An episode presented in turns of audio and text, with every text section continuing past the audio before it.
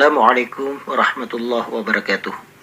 Alhamdulillahirrabbilalamin. Kembali pada hari ini saya akan menjawab satu buah pertanyaan yang telah disampaikan. Assalamualaikum dokter. Waalaikumsalam warahmatullahi wabarakatuh. Saya ingin bertanya tentang penyakit Bell's palsy. Penyakit apa itu sebenarnya dok? Apa penyebabnya? Apakah dapat menyerang semua usia? Dan bagaimana cara penyembuhannya?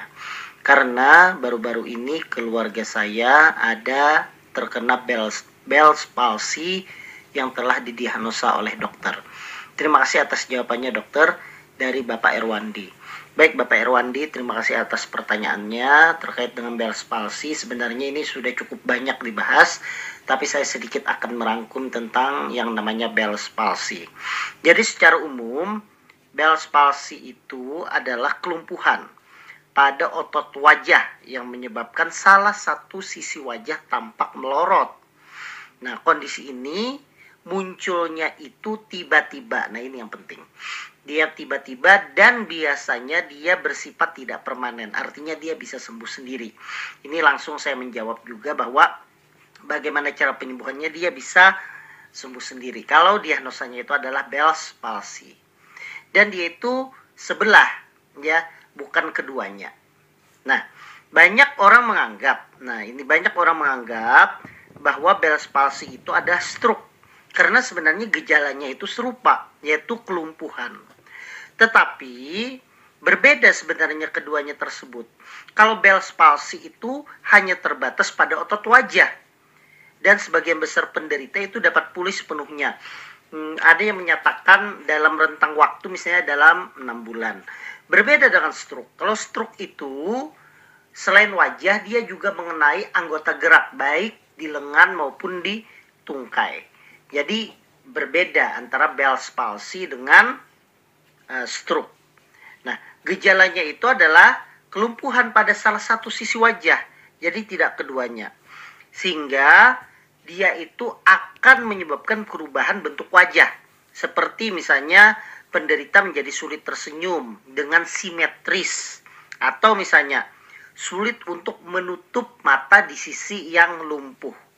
Selain itu, disertai juga misalnya mata yang terkena itu, mata yang lumpuh itu menjadi berair, kemerahan karena e, dia tidak bisa menutup mata sehingga kadang terjadi iritasi. Nah, kalau pertanyaannya penyebabnya penyebabnya itu memang secara pasti itu kita tidak bisa menentukan pada penderita yang terkena Bell's palsy. Cuma patofisiologi atau perkiraan itu dikatakan karena sarapnya di wajah tersebut mengalami peradangan sehingga otot wajah menjadi lemah. Nah, kondisi ini diduga ya, peradangan ini diduga karena adanya infeksi virus atau beberapa penyakit seperti misalnya infeksi telinga bagian tengah atau ada juga mengatakan karena penderita diabetes atau kencing manis. Nah, apakah dapat menyerang semua usia? Menurut saya, Bell's palsy itu bisa mengenai semua usia. Namun, yang lebih sering terjadi ya, yang lebih sering terjadi itu berdasarkan uh, textbook itu dikatakan pada orang-orang yang berusia antara 15 sampai 60 tahun. Jadi ya memang kalau dilihat dari sini memang dia bisa mengenai semua uh, usia ya, tapi usia yang tersering yang, yang telah saya sampaikan tersebut. Nah, terkait karena penyebabnya tersebut, virus itu apa saja? Ya, virus itu bisa misalnya virus herpes simplex. Itu adalah virus yang bisa mengenai, mohon maaf, selain wajah juga bisa mengenai daerah uh, kemaluan atau daerah kelamin.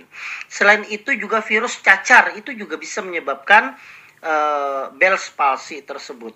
Nah, selain itu misalnya ada infeksi di telinga itu juga bisa menyebabkan Bell's palsy. Nah, menjawab dari pengobatannya, jadi apa cara penyembuhannya ya memang dikatakan dia bisa sembuh sendiri dalam enam bulan tetapi memang karena itu karena peradangan dokter biasanya memberikan pengobatan. Pengobatannya yang pertama adalah memberikan kortikosteroid. Kortikosteroid itu berfungsi untuk meredakan peradangan saraf wajah. Nah, kortikosteroid ini lebih efektif diberikan jika gejala Bell's palsy-nya itu baru terjadi selama beberapa hari. Ya, jadi kalau sudah lama biasanya tidak akan terlalu efektif lagi. Apa contoh kortikosteroid yang bisa kita pakai? Yang banyak di pasaran misalnya contohnya adalah metilprednisolon. Itu boleh dipakai. Kemudian selain itu kalau dicurigai memang ini karena virus, kita bisa memberikan pengobatan dengan antivirus. Antivirusnya itu ya tergantung virus penyebabnya itu dan itu ditentukan oleh dokter. Dan memang pada beberapa kasus bisa disertai bahwa Bell's palsy ini disertai dengan nyeri sehingga boleh juga diberikan obat untuk meredakan nyerinya. Obat yang ringan saja seperti paracetamol boleh diberi atau misalnya ibuprofen juga boleh diberi. Penyembuhannya ada yang hanya sampai dua minggu bahkan ada yang bisa sampai enam bulan. Ini tergantung ya proses penyembuhannya ini tergantung bagaimana kembalinya fungsi saraf dan otot wajah setelah pengobatan tersebut. Bahkan ada beberapa kasus juga dikonsulkan ke fisioterapi untuk dilakukan terapi dan juga ada beberapa sitasi yang mengatakan dilakukan senam wajah untuk mempercepat penyembuhan dari Bell's palsy tersebut. Demikian Pak Erwandi pertanyaannya, semoga ini membantu Pak Erwandi atas pertanyaan atas kasus yang dialami keluarga dari Pak Erwandi tersebut dan juga bermanfaat kepada seluruh pendengar yang mendengarkan penjelasan dari saya ini. Wassalamualaikum warahmatullahi wabarakatuh.